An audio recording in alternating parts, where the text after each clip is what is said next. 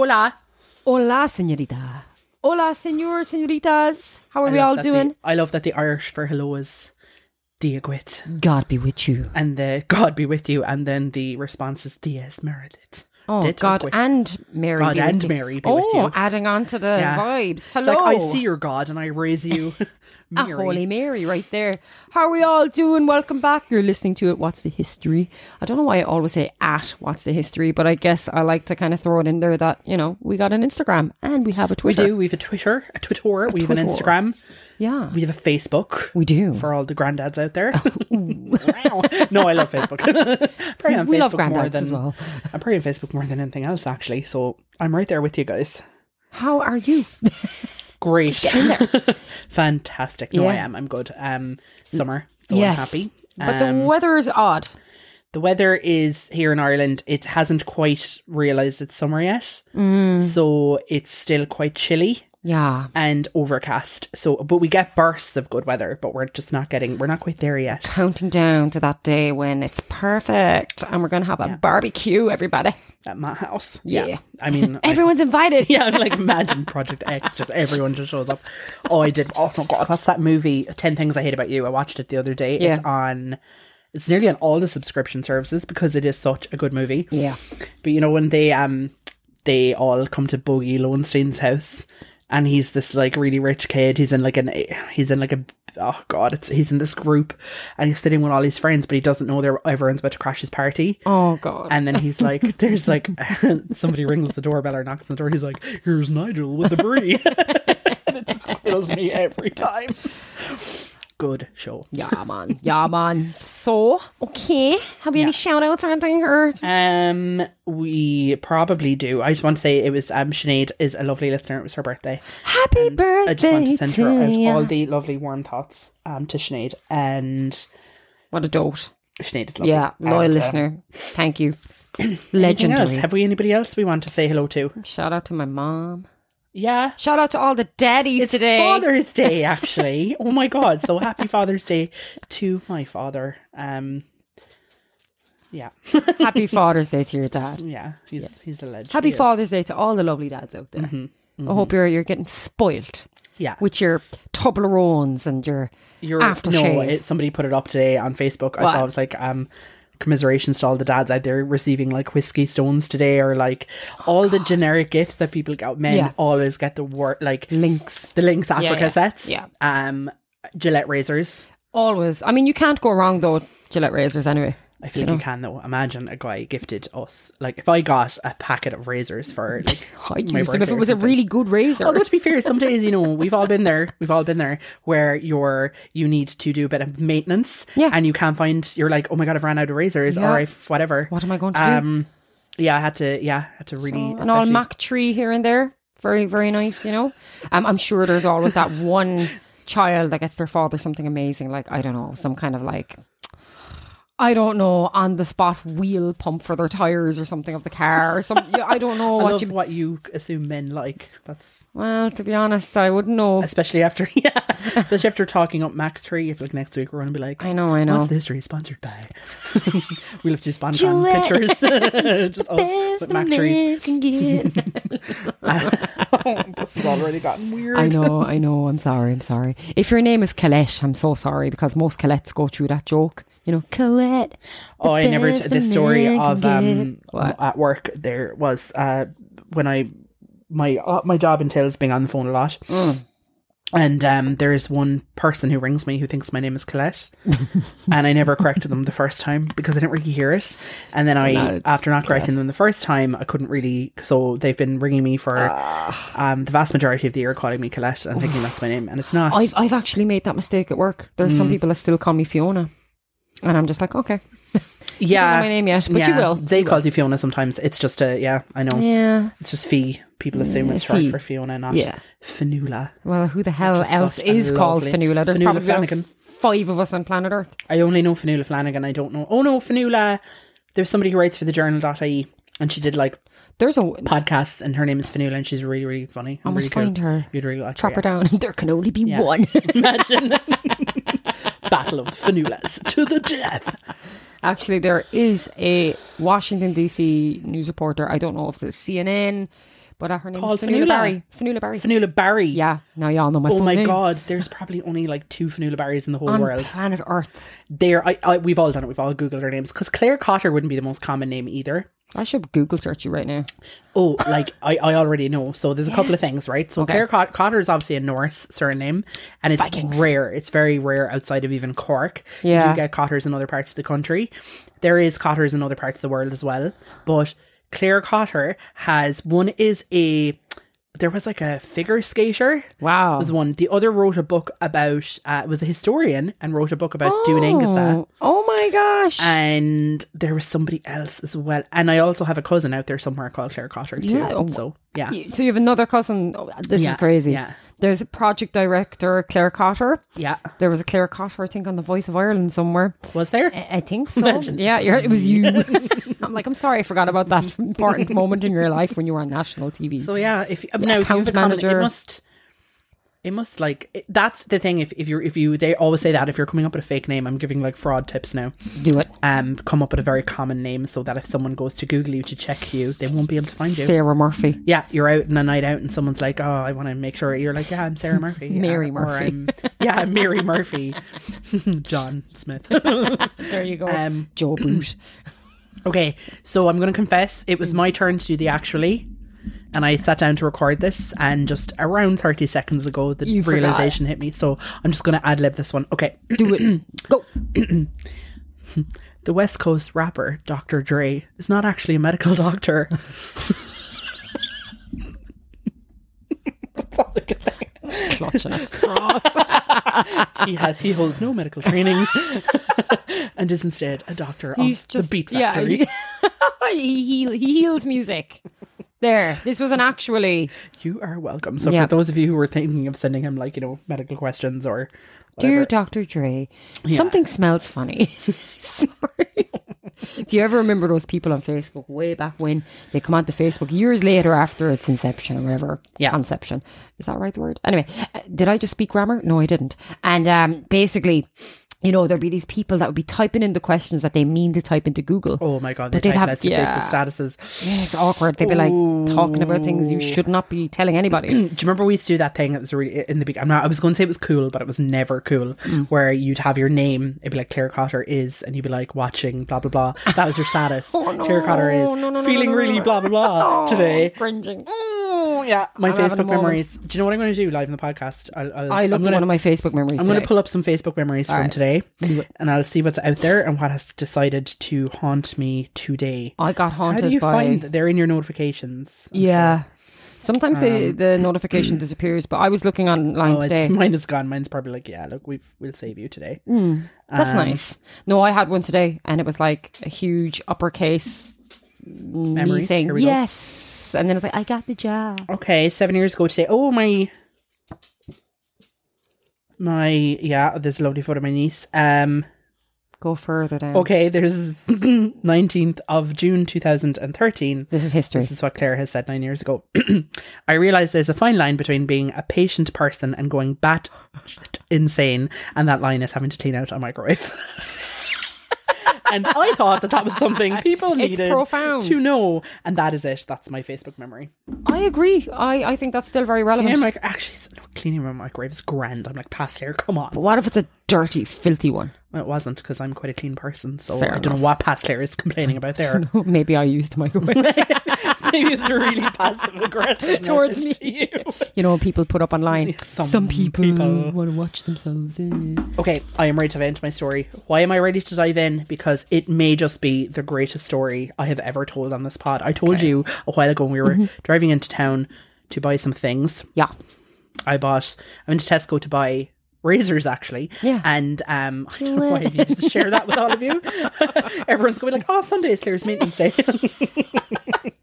um, I ended up before not even getting in the shop and buying two uh, pink neon flamingo lights. Oh God, I put it up on my Twitter. This is not SponCon for Tesco, but they are really cool. So check out Feast, um, and I'll retweet it there for you as well. Uh, and we'll ha- you can have a look at the uh, pink flamingo lights, which I don't need, No, but I wanted, and they are beautiful. So on the way in, I was telling you how excited I am to do this story, and it YOLO. may be um, the greatest story I've ever told on the I'm pod. so excited. Don't want to oversell it, Okay, okay. but it's amazing. Um, Now, I had planned to do the story. It was probably one of the first stories I wanted to tell on the podcast and then just never did. And then saw lately that there's actually an Irish, it's the number one podcast in the country at the moment. Okay. So people will know straight away what I'm talking about. It's an Irish Times pod by the name of GUBU. So the minute I say GUBU, some people are going to go, ah, yes. They know where And. I've wanted to tell the story for a long time. The podcast is a seven part series. It is amazing. I listened to it all. I binged it in one night. Hmm. Um, I'm going to do it in one half of an episode. Ooh. So I'm going to be telling the the kind of ins and outs of this really intricate story. Okay, so the word GUBU, where does it come from? Well, it comes from a quote from former Taoiseach Charles Haughey, who spoke of this incident that I'm about to discuss. In 1982, he said it was a bizarre happening, an unprecedented situation, a grotesque situation, an almost unbelievable mischance. So the um, very famous Irish TD and kind of everything guy, Conor Cruise O'Brien, coined the term GUBU. So grotesque, unprecedented, bizarre, unbelievable to describe the story that I'm going to talk about today. Okay, this story is so bonkers that it almost toppled the government at the time. It is crazy. So I would urge you to go listen to GUBU podcast. It's amazing. Um, but listen to me first. Well, Wasser's having a having a moment. He's very he loves the story. Okay, so I'm going to start by telling you about a man named Malcolm MacArthur. Okay. Malcolm Malcolm MacArthur. MacArthur. So Malcolm was born into a 180 acre estate in Trim, County Meath in 1946. Now, when I looked him up, I, I did a lot of reading here. There's a couple of different articles. There's an amazing article that covers the story from the Offaly Express, which I'll get to as well. The pod, I listened to the podcast. Some of the like on Wikipedia, and this is a little sign that as much as we like Wikipedia, that it in on Wikipedia says he was born in 1945. On the podcast, which is really well researched, it says 46. So I tended to go with what the podcast said because I feel Fair like enough. they've really done their Fair research. enough. Yeah. Um, so he's born to Daniel and Irene MacArthur. Now, Daniel's family have come over from Scotland, so his parents were Scottish and they're extremely wealthy. So, like, Daniel growing up would have had access to, like, um, they had servants, they had coachmen, they had like just really, really wealthy. The um estate in Trim is pretty big. They live in this kind of they call it a lot of locals will call it a farmhouse, but it's more than a farmhouse. It's really, really big. So Malcolm grows up in wealth. Now there are varying accounts of his childhood.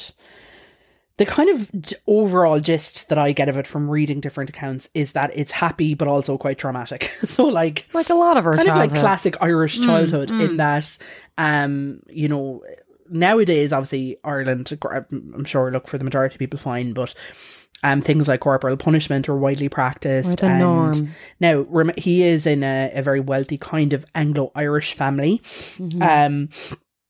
Scottish Irish, but similar to, I suppose, Anglo Irish. And his parents are very, very distant with him. Mm. So Malcolm is a very shy young boy, but very pleasant by all accounts. People like him, his school chums like him. Um, mummy and daddy, unfortunately, fight a lot. Ah. Um, they will eventually separate. But like, there's a story. It's really sad, actually. They tell on the podcast as well that um, they're having this massive argument, and Malcolm kind of walks out as as a child, and he's walking down the road, and he sees his mother driving past him, and then minutes later he sees his father driving past him, and they just completely like ignored him. They didn't even check if he was okay. They didn't tell him where they were going. God. Um, so that's the kind of that that's the gist of his childhood. They're both very detached. He's looked after by his housekeeper, by the gatekeepers. Students at school talk about like him getting on the school bus and being waved off by the housekeeper or the gatekeepers, but never his parents. If you listen to his mother speaking, um, she is like there's audio out there of his mother and she has this really posh it's it's a bizarre accent because while she's Irish, um, like her name is Irene Murray before she got married to um Daniel MacArthur, she has this very plummy kind of posh accent, and she's like, you know, I was brought up with the, you know, in the generation that children were seen and not heard, and you're like, oh god, okay, um, and she talks so casually about a time because the father, um, Daniel was quite abusive, and she talks about a time that um he once bit Malcolm's hand, Wash and Malcolm hell. Malcolm required five stitches. That is disturbing. that is that's animalistic. and she that's tells the story in the most detached kind of like, oh yeah, yeah, that that It was incident. normal. Yeah, yeah, it was normal. Um, and I like for a very wealthy family, you know, it, it's you don't. It's almost uncivilized. Yeah, you know it's, what I mean? it's it's just. And I'm not saying that um rich people are any likely less to be violent or whatever. But you'd that's imagine often the then- stereotype that Yeah. Mm-hmm. they're very reserved and calm. I suppose. So. I've written here, you know, that Malcolm was lonely, shy, neglected. I would say those are kind of the three um, adjectives that I would use to describe his childhood. this cannibal daddy. Um, so he grows up and decides to go to university in America, which is exactly what he does. So he goes to the University of, he moves to California in the 60s, um, goes to UC Davis in California, and he graduates with a degree in economics and history. Okay. So he comes back to Ireland and he lives with his father. His parents have separated by this point. Um, he doesn't do much. This is the thing about Malcolm. Um, he does apply to do a master's in Trinity, but he doesn't take it up but he enjoys hanging around the academic kind of circles in Dublin, so with writers and um, just kind of noted academics in Trinity, and that circle is quite small. They all know each other, and they kind of assume that Malcolm is one of them. He does have a degree in economics and history, but he hasn't done anything since he's come back to Ireland. He just dresses really well. He's posh, so they're kind of like, oh yeah, one of us, okay, and um. he he he kind of he never discounts the rumors. He's just like, yeah, I'm sure I'm one of you. I'm one of the literati or whatever. Um, and he does have in Dublin in the 60s and the 70s. He has a very notable appearance. Um, he's noted to have uh, he wears a dicky bow all the time. He dresses in tweed and he has kind of curly, very kind of um, unkempt curly hair. And those, so he's a very notable figure around Dublin. He becomes kind of almost semi famous being seen around Dublin in these circles. Okay. So his dad dies in 1971. Oh my God, if you're Googling him, you're going to spoil the story for yourself. So try I'm just not trying to. to see what he looks like. Okay. Put it down. Okay. Okay. okay. So his dad Cannibal dad is dead. Right. Dad dies in 1971. Again, on Wikipedia it says 1974, mm. but again, the podcast says 71, so I'm going to go with that. Okay. Malcolm inherits his money and he starts living like his best life. Um, he's inherited quite a lot of money. He doesn't, he decides he doesn't need to work, just has, he has his money. As you do. So he starts living this very kind of um, sophisticated Dublin life. He's hanging around all the cool bars. He's a socialite, basically. He's like a Paris Hilton, you know, just hanging around the place. Chilling. Um, kind of Dublin, by the way, it's worth pointing this out. I don't think any Dubs are going to disagree with me here. In the sixties and the seventies, and coming in, that it was an absolute hole of a place. Like it was really, really, really run down. Um, but there are parts of Dublin that are quite, you know, um, kind of upmarket, and he's living in um, he's he's he's living a kind of bohemian lifestyle, I would say. Now, so in one of these swanky cool bars that he hangs out in, he meets a lady called Brenda Little. I knew this was coming. And Brenda Little will become his partner. Okay. And she introduces him to her friend, a man called Patrick O'Connell. Now, I want you all to remember Patrick O'Connell. Just park him there for a while. Paddy O'Connell, we're going to come back to him in a while. Okay. So he met him briefly. Um, Cruise partner. And is going out with um his his partner now, Brenda. Okay. By 1982, he's living in Tenerife with Brenda and their seven year old son. oh wow, how So life is just Exactly. But there's so one problem. What? All of the money is gone. Oh crap. So Malcolm does not work, has never worked, and has blown all in ten years has blown thousands by the sounds of it. Thousands. So he has blown all of it. God. So what does he do? Sells his child. I don't know.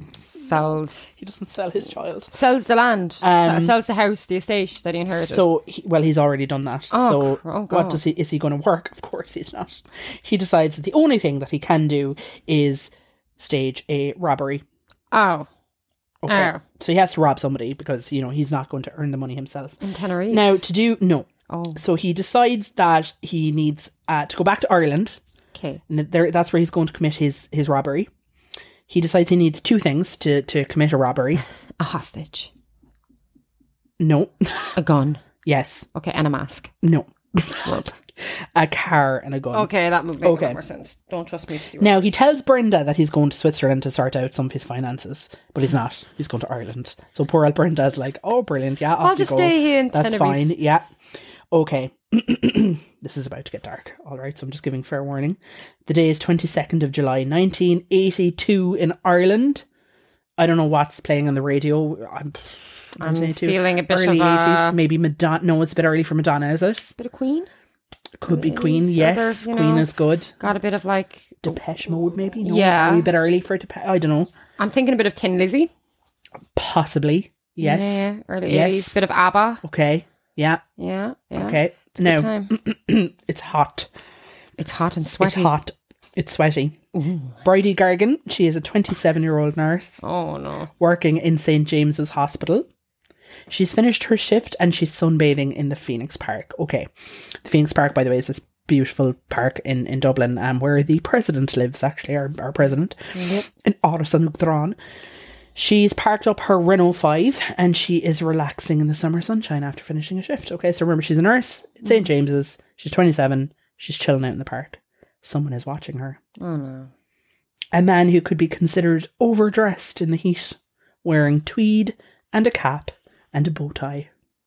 Jesus. Okay. But someone else is watching Malcolm. So, the American ambassador has his residence in the Phoenix Park. He has a gardener called Paddy Byrne. Paddy Byrne is watching Malcolm watch the woman because he's thinking, this guy looks a bit strange. Yeah. He's dressed in this, really overdressed in the heat. sweating. He looks strange. What does he see happen? What does Paddy Byrne witness? Now, there's a wall between himself and um, Malcolm and the lady. Malcolm bundles the woman into the back seat of her car God. and he begins hitting her with a lump hammer. Okay, which is awful. God almighty. Now, Paddy is obviously like, what the F Yeah. is happening? Mm. So he runs over, he approaches Malcolm, and Malcolm actually senses him coming and sits up and pretends to be reading a newspaper. And he covers um, uh, Bridie in a newspaper. A piece of it. But when um, uh, Paddy looks in, he's like, uh, he can see blood. He can Yeah, see yeah. she's trying to speak to him, but she can't. God she's falling unconscious. Malcolm jumps out of the car and threatens him with a gun and tells him, like, if you come any closer, I'm going to put a bullet in you. Um, the gun is actually an imitation gun, but Paddy doesn't know that. He tries his best to wrestle the gun out of Malcolm's hands, but he can't. Um, Brenda, the sight of Brenda absolutely haunts him forever because she's in the back covered in blood, trying to speak, can't really speak. Malcolm, sensing that he's, you know, about to get caught, he jumps into the front seat of the car and he speeds off. what a okay. piece of it. I'm just going to say that again. Now, this is where it gets even more. And this whole story is going to get more and more crazy as it goes on. So This Okay. is just the this is just the bottom of the crazy so mountain. invested, but I'm so Okay. heartbroken for that poor girl. Yeah. So this is where it gets crazy.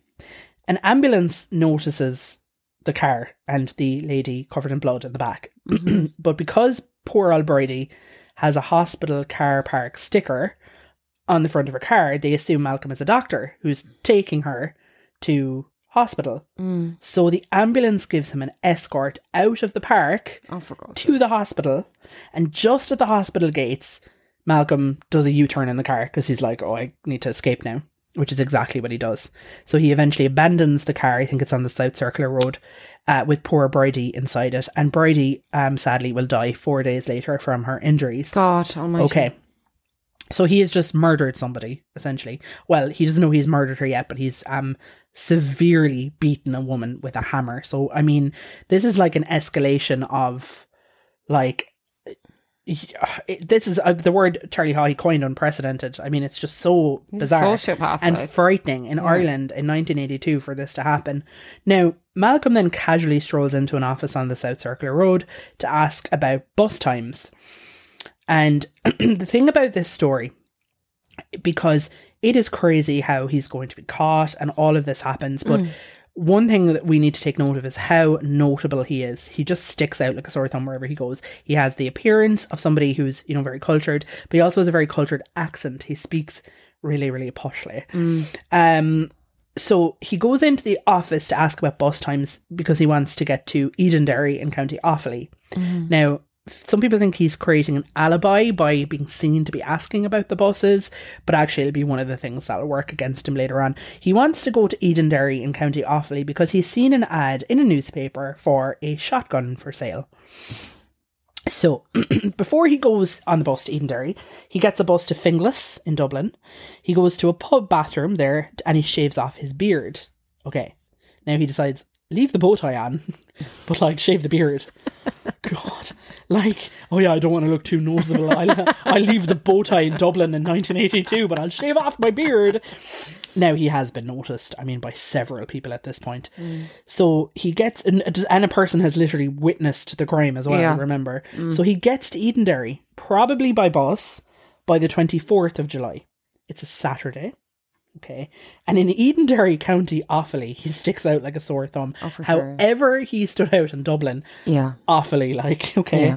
um to our american listeners it might be like a, a s- like a really swanky new yorker going to like minnesota or something i Yeah. don't know you know what i mean hmm okay now um it's worth noting as well that Offaly are due to play the Leinster Senior Hurling Final against Kilkenny in Dublin the next day, okay, on the Sunday. So he spends the night on the harbour in Edenderry, because there's the Royal Canal is there Yeah. and he's spotted here because again we come from like a small uh, village in Ireland there is a town but similar thing you just know like strangers you're like oh what's that guy up to and who, who's he now yeah. You just know? Yeah. so people are like oh that guy is looking a bit strange he's very overdressed for Mm. Offaly in the summer he's awfully overdressed if I don't want to say myself. Oh. um he, it's the summer he yeah he's wearing like a big coat he's wearing tweed he's wearing a cap he's wearing God, he's horn rimmed glasses he's wearing like yeah he's, he's sweating now so he spends the night in the harbour he's spotted here so people do see him in the morning he buys milk and he buys a sunday independent where it's possible he probably read about the crime that he committed you mm. know so he's due to meet the man about the shotgun on Sunday morning. The man's name is Donal Dunne. Donald Dunn is a 27 year old farmer. They meet at the post office in Edenderry.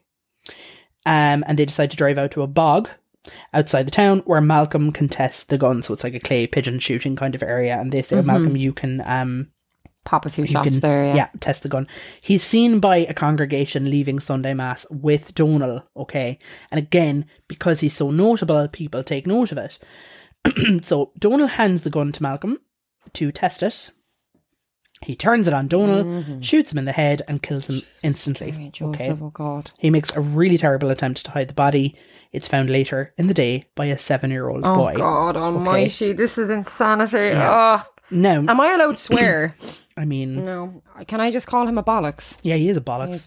Malcolm steals Donal's Ford Escort, which is later found abandoned in Dublin. It's found very easily because, remember I said Offaly were playing in the uh, Leinster final. Okay. It has an Offaly reg, and lots of Offaly folk are going to Cro- to the match to Croke Park, Mm-hmm. and they just follow this car. They assume it knows where it's going, so they're like, "Ah, sure, just follow our man." Just there, follow that Park." man. and they Oh, assume he must be going yeah, to the yeah, match. different times, no GPS. So the car is found very, very quickly, which links Dublin with Offaly with the location. Mm-hmm. Because if you think about this, the cops, these are two seemingly very different murders. One is a violent crime on a woman. Yeah. It looks like it could be a crime of passion. It looks like it could be an emotional crime. Yeah. The other is just a violent, like it's with a shotgun. It's a totally different MO. They on the surface have zero connection. So it would it could have been likely that they would never have been solved were guards not able to draw connections between both crimes. right. So fingerprints were taken from the abandoned he left the Sunday Independent in the bin at the harbour and a shovel in the Phoenix Park um, that the perpetrator had had touched at the scene of both crimes, and they were to match the fingerprints. So they were to say, well, the same part. Th- this person was uh, not necessarily that he committed both crimes, but he was in both places, which is a little bit Very fishy. suspicious. So even though the crimes are very different, um, they're able to kind of go, huh, okay. now note the uh, crime he has not committed yet, which was the plan all along, which is Yeah, a robbery. So on August fourth, this is this is a bit a week later now, so we're a bit later, even more than a week, later, about a week and a half later. He visits the home of a US diplomat called Harry Bieling in Killiney. Now, for those of uh, listeners who are outside of Ireland and might not understand, Killiney is a very swanky part of Dublin. Very, very wealthy part of Dublin. And he bluffs his way into this guy's house by saying, I was at a party here a few months ago. I really liked your house. You had gorgeous views of the ocean um, out of one of your windows. I'd love to um, have a look at that, take a photograph of the view. And your man said, grand, because again, he is uh, seemingly very well to do. He doesn't seem like your average, like stereotypical criminal. So they go into the room, and that's when he brings out the shotgun God. And Harry is like, I'm just going to go into the other room to get my checkbook. But really, he just runs out the door and calls police. Good man himself. Okay. Now, this what he does next is just this is why it's it's it's GUBU basically. So it just if, if it's not story isn't crazy enough, it gets even crazier. Okay, so um. He flees then to Dalkey, which is another area in Dublin, another very posh part of Dublin. Dalkey is an in- incredibly wealthy part of Dublin as well. Okay, houses in Dalkey at the moment in the millions to buy. Okay, and he he f- uh, flees to Dalkey and he knocks on the door of his old acquaintance Patrick Connolly, Paddy Connolly. The guy you Okay. told us to remember, right? Yes. Yeah. Now Paddy doesn't really remember him, but he kind of does, and he's able to say, "Oh, I'm I'm Brenda's partner, and you know, I, I just um I came home there from um Tenerife. Switzerland where I'm Oh, yeah. starting some of my finances, and I just need a place to stay." Yeah. Um, now remember, he's after committing a double murder. he has the murder weapon with him, and Paddy Connolly is like, "Yeah, grand. Obviously, I I know Brenda. That's fine." The issue here is that Paddy Connolly happens to be the country's attorney general, Yes. which means that Paddy Connolly gives provides legal advice to the government. He is um it is an insanely prestigious position. Wow. So he's one of the most famous men, you know, And in did did Malcolm know this? Yes, he did. Oh, okay. So, um, so he unknowingly is harboring the most wanted man in the state in his home at the time. The shotgun insane. is upstairs in his house. That's insanity. Okay, so Malcolm kind of hangs around there for a couple of days, and your man is coming and going. Um, Mm. uh, uh, Paddy Connolly, and he's like, "Yeah, grand, make yourself comfortable there, Malcolm. You seem like a grand fella. You know, Oh, you're he's in a dickie bow. Like, how threatening." Oh, jeez. Okay, now Malcolm's next decision. Okay, so he's sitting around and like, what would you do in this? You're like, oh, I, st- I, you know, I don't really know like what to do. Remember at this point as well that there's no internet or anything like that, so it's not like the guards can track him down. They need to actually have an address. They need to, they don't know mm. his name yet. They don't know anything about him. They know that yes, the person who they pro- same person probably committed both murders, but we don't. We know he's probably in Dublin. Okay. Malcolm decides it would be a good idea to ring the guards and tell them that the Harry Bieling robbery was a joke. It was a joke. It was a prank. I was joking. I was messing. like, gotcha. He's like, it's just a joke, Harry. Just a prank, bro. yeah. Um.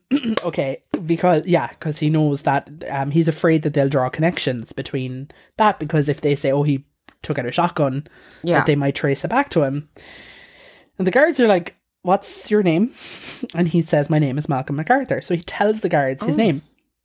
Now, one plucky, sharp member of An Garda Síochána is like, This mad lad, this absolute mad lad might just be our fugitive Yeah. because we're talking here about somebody who is dressed like this, who's got a cultured accent, who's Mm-hmm. there's a lot of things tying up here. Now you think it's they have his name, so you think easy peasy, but they can't find him. They Mm. can't find him because remember, days before the internet, he doesn't have any fixed abode in Ireland. Yeah. Um, it's not like they can look him up on Facebook and where he's checked Yeah, in eating, you know, and I don't know. It really was a different time. Like, Yeah, it was. Yeah. Okay. So what they do is they know he's in Dublin, so they just start interviewing everyone. Like Oh, snap. So literally everyone. Now there is a man who gave him a lift from Killiney to Dalkey following the bungled robbery, right? So he messes up the robbery. He gets a lift from Killiney to Dalkey. Uh, that- Which is just you're wanted and you you hitch a lift with somebody like oh it's crazy and the guy remembers him because he's like yeah the bow tie the hair the clothes like this posh guy I remember him so they kind of go okay this seems like he's in Dalkey the police so All Sorry. this time, Brenda's sitting there somewhere out in Tenerife. This is my favorite part of the story. Okay. I mean, it's so sad for the victims, but like, this is just bonkers. In Dalkey, they, they just totally fortuitously, like, this is just luck. It's just total consequence. They pull over a taxi driver and he's delivering. So he's uh, bringing a delivery to a man who lives in an apartment in Dalkey.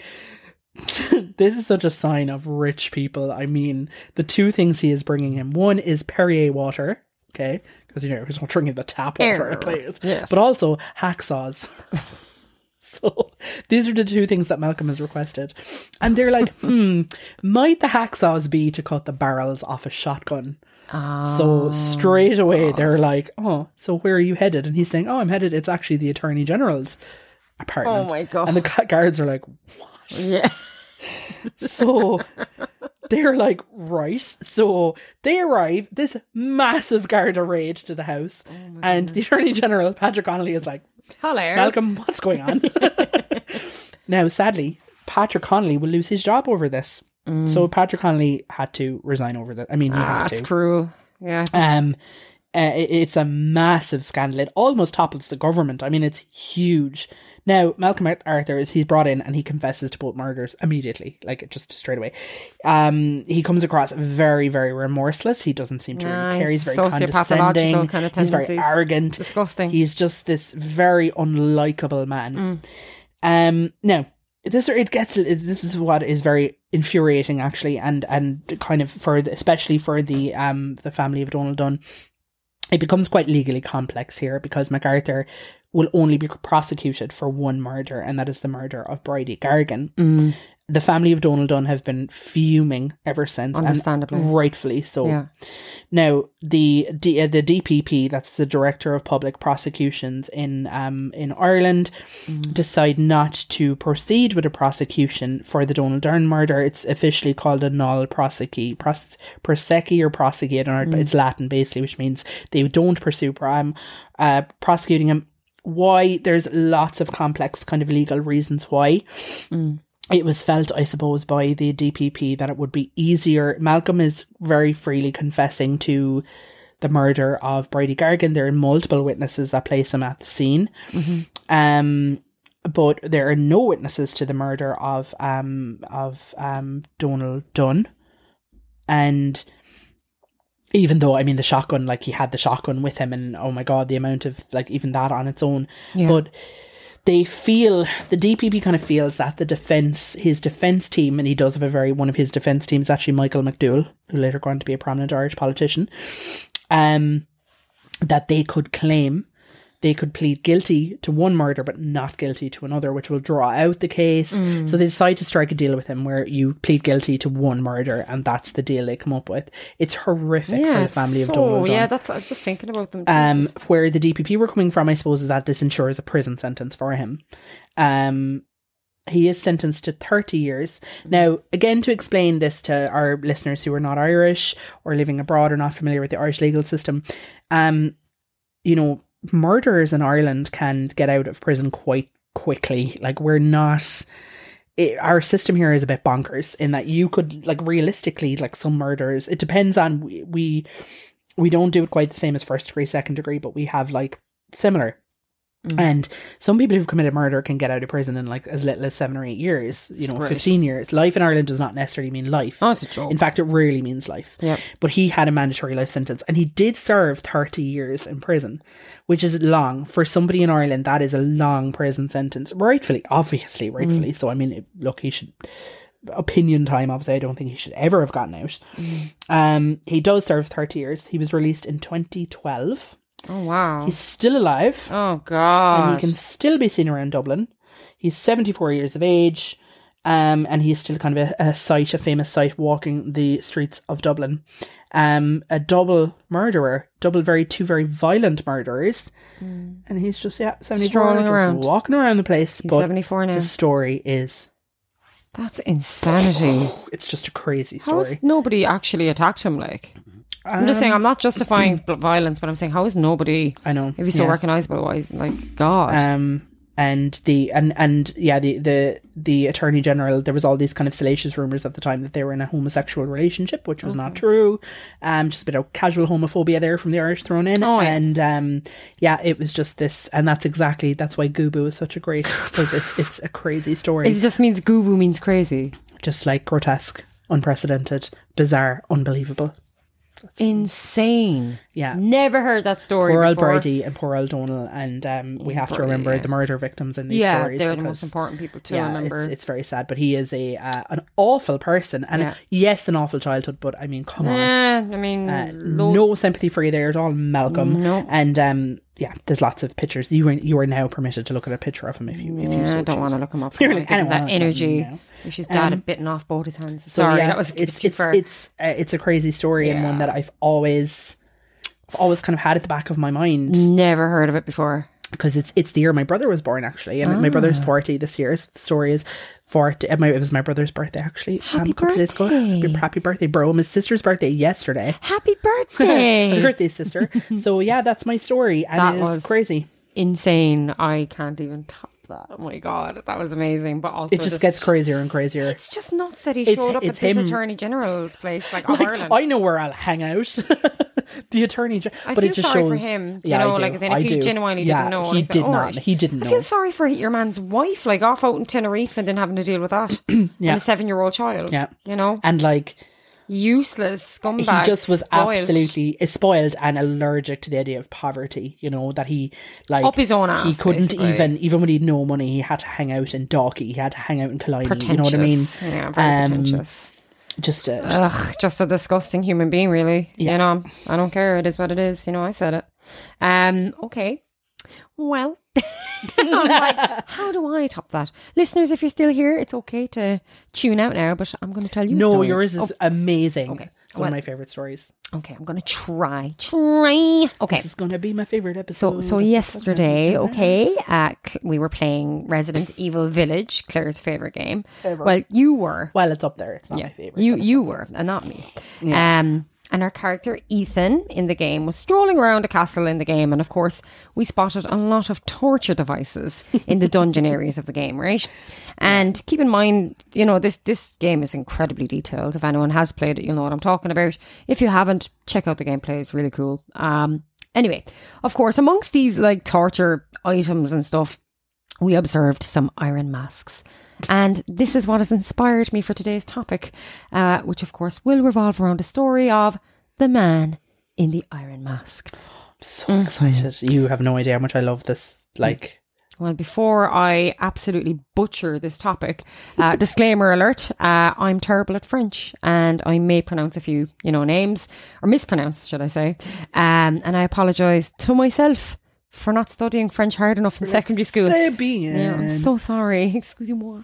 Anyway, so I'm sure there are a few listeners that are probably listening in and they're just like kind of thinking about, whoa, 1998 film, Leonardo DiCaprio, Man in the Iron Mask, Musketeers, all this. love that film. Yeah. I mean, it's so like been ancient. It's cheesy as crap. I'm going to watch I, that. I'm going to I want to look for it now. I'm going to make. Yeah, I'm going to make me and Zay watch it tonight. Nice. 100%. Nice. I don't know how. Bien. Très bien. yeah, And so, yeah, starring our, our wonderful Leonardo DiCaprio. twice. Well, I don't know if that wonderful, but anyway. Um, I'm like, you're like, oh, it's spicy Shade. there, you know? Gabriel Byrne, isn't it? Legend. Um, Jeremy Irons. Jeremy's Scar. Sorry. anyway, for those that remember, okay, uh, the film is not actually exactly factual, and it only serves to kind of stimulate, you know, your adventure, action, love for cinema. Uh, as for those that have not heard of the Man in the Iron Mask, well, what I can tell you is that basically this man was a prisoner that was imprisoned uh, during er, in France during the reign of uh, Louis XIV. And so we're going into the 17th and 18th century here, or centuries. Uh, and the man in the Iron Mask was not just imprisoned in one prison throughout his incarceration, he was held in a few prisons around the place in France. Uh, so, what is known about him is that, well, the man was arrested in July of 1669, in the summer of 69. um, I don't know, French Bryan Adams. In the summer I read of a story yesterday What? that Bryan Adams once had a guy kicked out of one of his gigs because he, you know, Ryan Adams now, not Bryan Adams. Ryan Who's Ryan Adams again? Ryan Adams is the super cool. Bryan Adams. No, like Ryan Adams is act now. Ryan, okay, so super quickly, yeah. Ryan Adams was married to Mandy Moore. Uh, Ryan Adams is like really, really cool. Love his music. Absolute jerk. Like part some of the Me Too stuff that came out about him. Not you know, not a little Mm. Yeah. bit. I can't say too much because you know Mm-hmm. if he ever comes across this, he will sue me. Okay. Um, but also known to have like a really bad temper and Ah, just yeah. disgusting. But he sings. He has a beautiful song that I love called "The Stars Go Blue." I love it anyway. But um, he's he once kicked someone out of a gig because they kept going, um, summer of 69. They kept requesting it and he was just Love like, it. Yeah. Yeah. I would. I'd wind someone like that up. Yeah, Disgusting same. human. Mad lad. But this is the, the July of 1669. And um, we know that this man was arrested and he was given this kind of pseudonym kind of name of, I can't, I'm sorry, uh, Eustache Dauger. Yeah. Yeah, Dogger. So I'm going to I think it's dog ear, is it? Or it's dog Dogger, ear or yeah. something. yeah. It's dog ear. D-A-U-G-R. Yeah. Right. Now, there is much speculation as to the identity of the man, as nobody could identify him because when he was imprisoned, he was imprisoned wearing a veil that was worn over his face, which was later supposedly replaced by an iron mask. And he was held under the custody of a French governor um, named God, I'm sorry. Vinagne d'Auvergne de Saint Mars. We're going to call him Saint Mars, right? And the man in the iron mask, he was imprisoned for 34 years before passing away on November 19th, uh, 1703. Strangely, when the man in the iron mask passed away, his, I quote, inhumation certificate had the name Marchioli written onto it, possibly suggesting his true name as Eustache Dauger may not have been his real name. Now, to this day, right, the identity of the man in the iron mask has been debated by historians, and there are various theories floating around the place as to who he really was. Mm-hmm. But the first of these theories was proposed by French writer and philosopher Voltaire, in 1771. In his Questions sur l'encyclopédie, Voltaire theorized that the man in the iron mask was the older, illegitimate brother of Louis XIV, the king. And he drew his information from correspondence sources and documents between Saint Mars mm-hmm. and his superiors in Paris. Now, in 1932, a French historian by the name of Maurice Duvivier proposed that the prisoner was not the illegitimate older brother of the king, but rather that the prisoner was a man truly named Eustache Dauger, except his version of this dude was called Eustache Dauger de Cavoy. This man was responsible for being involved in several political scandals in the 1660s, but this was actually disproved by 1953, the year my mama was born, thanks to the specific documents that were published by a man named Georges, I don't know, Mongrédien. Thank you. It was beautiful. Thank you. Furthermore, in 2015, a crapload of documents were made available online through the National Archives of France, which allowed folks to access over, over like 100 million documents, uh, with 800 documents relating to St. Mars, right? And these documents confirm the reputed avarice of St. Mars, who appears to have diverted the funds paid by the king for our prisoner, the man in the iron mask. Now, the National Archives of France has made the original data available online relating to the inventories of the goods and papers of St. Mars, right? And um, long story short, it's just kind of like you can have a look at them if you want, but there's a lot there. And all I know from these documents is based on, you know, the conditions of how he was kind of imprisoned in certain prisons. Um, so, for example, the, they provide descriptions of the cells uh, where, you know, the prisoner lived uh, which only contained like a sleeping mat and zero luxuries, right? Oh my god. So we'll go into that a bit. Um, when the iron, sorry, when the Iron Mask, Iron Man, uh, when the man in the Iron Mask was first arrested and prepped for prison life, he was to be housed in a cell with multiple doors. So where one door would open or close upon another, right? So it would prevent anyone from listening into any conversations or anything from outside, right? and he was only to receive food and water and whatever else you know uh, you know he needed only once a day and apparently he you know was if he spoke of anything other you know any if he said like oh um it's a nice day outside is it you know he'd be killed right if he went out if he spoke about things that he didn't need he could be he was threatened that he'd be killed right and the first prison where he was imprisoned was called uh, Pignerol. And in this prison, uh, it had a reputation for jailing up people who were considered to be an absolute like embarrassment to the state. Anyway, to some relief here, okay, the man in the iron mask was not always isolated from fellow prisoners in Pignerol. Uh, in letters written from St. Mars to a man by the name of Lavu, he described the man in the iron mask as a quiet man who had, I quote, disposed to the will of God and to the king and gave no trouble. Some of the prisoners in the prison were eventually freed, by the way, but not our man in the iron mask. Okay. However, after some of these prisoners were released, St. Mars discovered little tunnels that had been dug around the prison, realizing that prisoners could communicate with one another.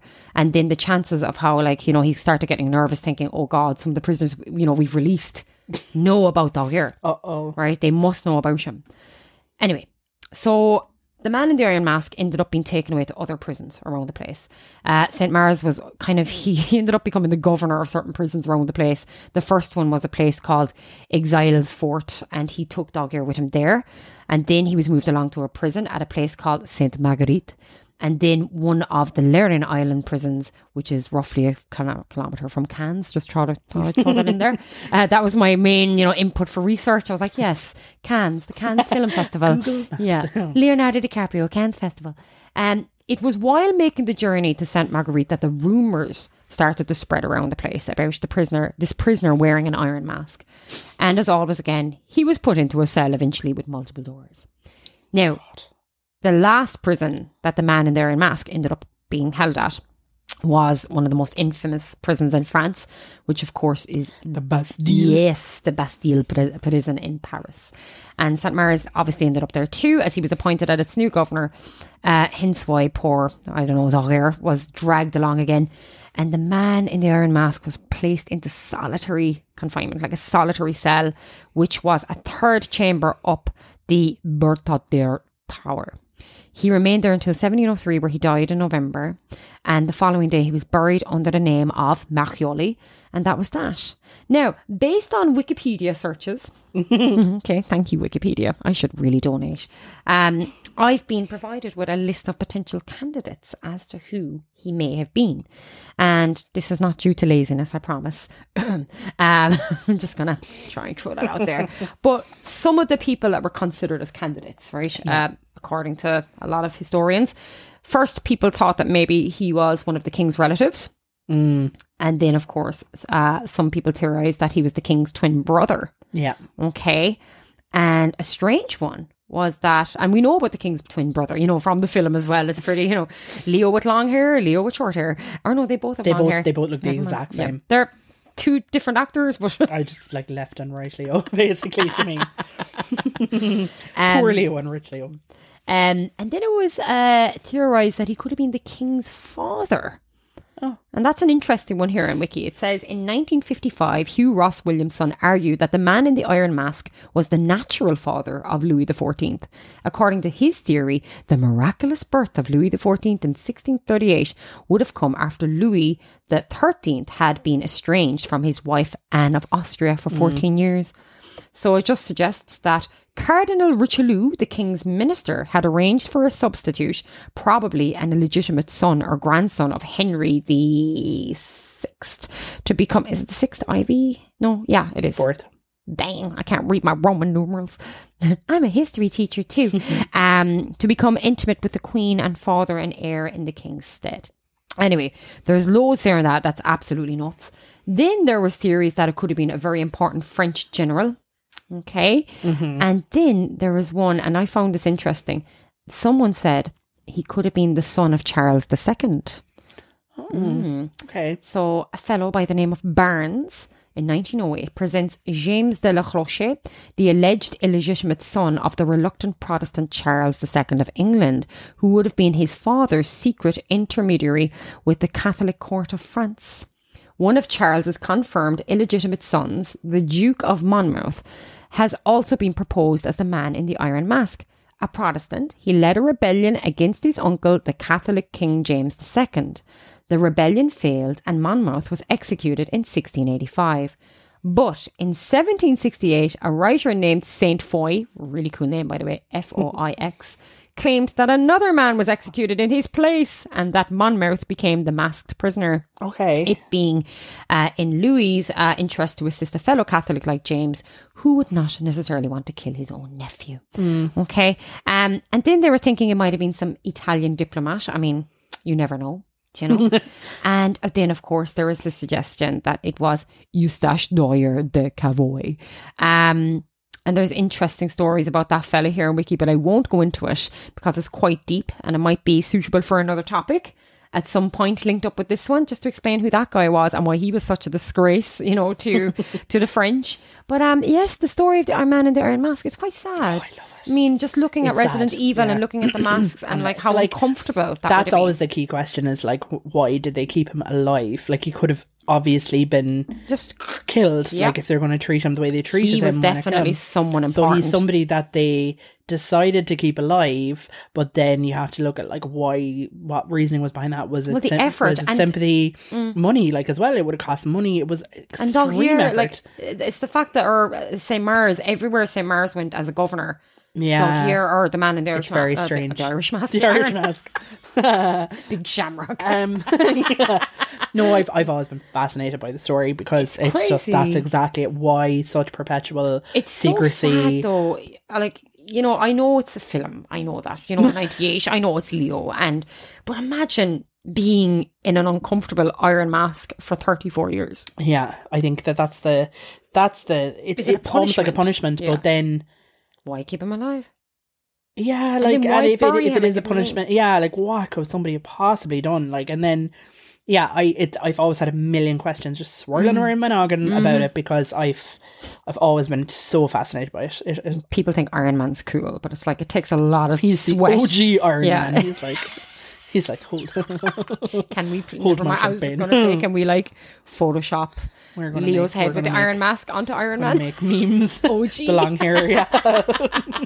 Oh, I really want to watch it now. I mean, like it's Oh, yeah, it's historically been- so like the but- oh, musketeers there were rumors as well that there was a man that the man was being guarded all the time by two musketeers Okay. and uh there, there was a rumor there all right. But these are all rumors you I just- all rumors are true. Yeah, I, ju- I would just, you know, do you ever think, sometimes I think this, this is kind of crazy, but like, crazy. if you could, well, say, I don't know, you got visited by a genie or, I don't know, like, you go, you go to the afterlife at some point and Cool. they say to you, you can know the answer to three, like, mysteries. oh, yeah who's the man One of mine would probably be like, where did DB Cooper go? okay DB Cooper Maybe, but I don't know, do I care that much? You can could have the answer They'd be like, we thought you were going to ask, like, what's the meaning of life? I'm like, no. no no DB Cooper It was the man in the iron mask. man in the iron mask and uh what would mine one be if we team up together to come up some good. I'll she wait for you three and I get three. Yeah, Imagine we ask the So I'd be like same. asking, like, was Atlantis real? Like, was it like all just a big lie? Or, you know, I'd be like, I don't know, like, who's the teacher that said no I to was Hitler going to getting into say school? I was going to have some dark ones there. I'm going to leave children out of it, but yeah, like Yeah, miss- yeah, yeah, missing children would kind of be the obvious one that I, you know, you'd like yeah, to- I know the one. But if it was like at, historical mysteries, I'd be like, hmm, yeah, that would be one. That would probably be that would probably be a big one. Iron Mask. Who was he? Imagine it was just something really boring. Like just some guy. his name was like Henri something or other, Yeah. and I'd be like, oh, okay. Thierry Henry. We have not forgiven you. Thierry Henry. Boo, boo, boo, boo. Um, For any Americans listening, just just look up Thierry Henry and Ireland. You'll figure it out. You'll, you'll see why we're so angry. It was blatantly corrupt. Oh my god. Corrupt. Yeah. Still can't listen to him. No, I can't either. Just, no. Was here now? Way down here. way- Yeah, that was yeah. so much fun. It was very quick, but I know there's I a lot of layers to that story, you know. But uh, it's just it's great just story. sad. It just kind of ma- allows us to reflect. Unless now there's someone out there in an iron mask in a prison listening to this podcast, but for everyone else, it makes you reflect on that. You know how lucky your life is. You know, oh my god. You know, you wouldn't be able to like talk, laugh, spit. sweating inside if you All the things I like face. to do, talk, laugh, spit. Yeah, Um, you couldn't like even eating. Obviously, they. I mean, surely they took off the mask when he was. no, they probably just fed him through a straw or something. Like the ones now in Resident Evil Village, like there's ones you know where they're crisscross yeah, across they the face. There's a bit of space. just- yeah. You know, you can get a cold breeze against the face. Thinking about it now, I'm like, oh my god. humans, man, we're so fecked up. You know, I'm not going to swear. Yeah, that's right. I'm not swearing today. Um, but it's just, it's, it's. I suppose it just goes beyond, you know, Yeah. your your our, you know, own comprehension that people could design punishment. it's insanely cruel. Mm. But then there's also I did read before that they wanted him somewhat looked after, like that he wasn't treated like the no, other he wasn't prisoners. beaten. He was allowed to talk to other pri- or to interact. that he bit. yeah so like that there seemed to be some kind of humanity there so like it Mm. would seem that they were keeping him alive on more compassion grounds than cruelty grounds but no idea. i like why would that's no life for somebody to live like it's like it's a nightmare like i would and Mm. Actually, i I- often wonder that like he he just kept going like and mother of god he had no choice. yeah Then he's probably shackled half the time. Take the shackles off my feet so I, can dance. Um, actually, one of the questions I would ask, you know, if we ended up in heaven, uh, I say if because heaven's probably going to be shaking its head and I was like, not those two. um, but I'd be like, where was was Henry? Do you remember the the hills? Oh yeah. Were they right? You know, and the, their alien. Were, did it Oh, really yeah. happen? Did, Did the aliens really- really, yeah. get them? You know, Yeah. totally throw that in there. That'd be another good one. Yeah, I mm. don't believe them. Sorry. Mm. Hills. Imagine. Sorry. Aliens have Oh kidnapped god, us. I told you that their "Oh, granddaughter's like a UFC fighter. She's pretty out ah, there. Listening to the podcast right now, being like, what? Cracking her knuckles, just cracking just ready for me. I'm like, One ticket to one ticket to Cork Airport, please. okay, it's been a That lovely was episode. so much fun. Your story was- stretch. Yeah, Oh, that was a good story. I'm going to really reflect on it now when I drive back. I'm going to Google him. It was a good story, yeah. Who just has a face that you want to punch repeatedly. Well, he's still I don't usually in Dublin. I advocate can find him. but I can find him. yeah. Like, uh, hey, are you that guy? Are you? Do you know? Come over here to Phoenix Park. Okay, never mind. I'm about to go a bit further with my imagination there. Uh, anyway, we're wishing you all a lovely week. You know, lovely seven days there. Hopefully, you all get a bit of sun, Have a great week, bit of sunshine. Yeah, Do you know? yeah. And send it our way. If there's some Sunshine. sunshine, could you just Please like just- invoke sunny Irish weather? Like it's cold. It's not even. us a plane ticket. You know, Yeah. to somewhere nice Or we and can hot. come visit you in can. wherever you are. Imagine just the two of us. I don't know, just ending up in Wyoming or something, somewhere hot. Oh, Wyoming is not. We do have a listener in Wyoming, actually. Hello. Listener in Wyoming. We've asked this person to give us a show. No, that's the Wisconsin person. Sorry, Wisconsin. We can't force people to come forward and talk to us if they don't want to, which is fine. But we, do, I can see the locations every week, and it always warms my little, my little heart. I'm always like, The sunshine is it's in really your nice. heart. It's lovely. All the we get some very bizarre locations, Yeah. um, but we get repeated ones. Like from the start, there's been the same people listening. I would be amazed if someone in Antarctica or something was listening. No, we've never like we've had. I think we've had nearly every continent now except Antarctica. I'd say, but yeah, we've had. Someday. Yeah, Someday. yeah, yeah. okay. Okay. It's kind of, should we sing it off or? Sounded good. If people are just like trying to like get out while they still can. They're like, pause, pause, pause. like, I can't this phone. what would be a good um good song now to to exit on? Um, Um, what about Get Out by Jojo. an assault? That's what they're singing. I was going to suggest um Wilson it's Phillips, but yours is better. I was going to suggest someday something. But I'm like, yours. Get is- out right now. It's the end of you and me. It's too late. I mean, she's like 13 13 or something, that. and she's like, you know, I know all about the lies and stuff. yeah. It's just like really uh, I intense. wanted you right here with me. I actually, yeah, I'm I'm not. I'm not going to look that video up, but I'm just going to be like, how? She was like heart is 13. breaking. She's a great singer though, She is. Jojo. I'm sure she's got some material out now. She's still out there. Yeah, she is. I came across mm. her there lately on Hi, Twitter. Joey Jojo. it's you. It's the worst name I've ever heard. Jojo. Jojo. God, I'm trying to think of any more obscure early 2000. Mandy Moore, actually. Mandy. Mandy. I love her because of Tangled. Yeah, what a show.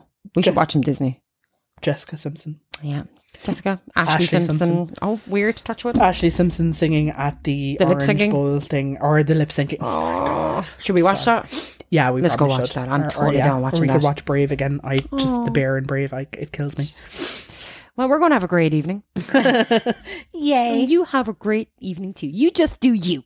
Yeah, and um, and oh, and if you want to tell us what mysteries you'd like to have solved, you know, if you Maybe had we the should. chance, it would be so much fun to like, yeah, wouldn't We it? can try and crack the mystery for you. Oh, oh no, I have it. What? The one I want. What? Who was Jack the Ripper? Okay. We're going to do That's our my own one. investigation. Who was Jack the Ripper? That's so question. if I go to the afterlife and I get three questions, Okay. that's number one. All right. Who was Jack the Ripper? Tell me that, please. His name was Imagine I was like, in 1995, who stole the yellow Crayola out of my pencil case?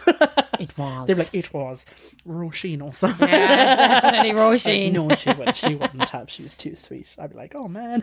She's half laughing. She's like, She's yeah, like, it was me. I still have it. Imagine. Okay, I'm gonna go. Mementos. You're gonna go. We're both gonna go. We're both gonna go. I'm gonna make some food. I my stomach was rumbling by the way the whole way through the story, and I was really I'm starving. to. You know when um, you know when you're in like an exam or something, and your stomach is going, and you're like, oh, oh man, I had to apologise to a student yeah, I it's was the reading for. worst. Yeah. and there's nothing you can do. It's Like- internal wind. It's horrific. It's horrific. And that's pretty much what my tummy is doing right now. So I'm going to go. Okay. Love and leave you all. and you're like, they're still singing, Get out right now. Just we just cut it. Just need to learn. Stop, Stop recording. Oh my god, we're so annoying.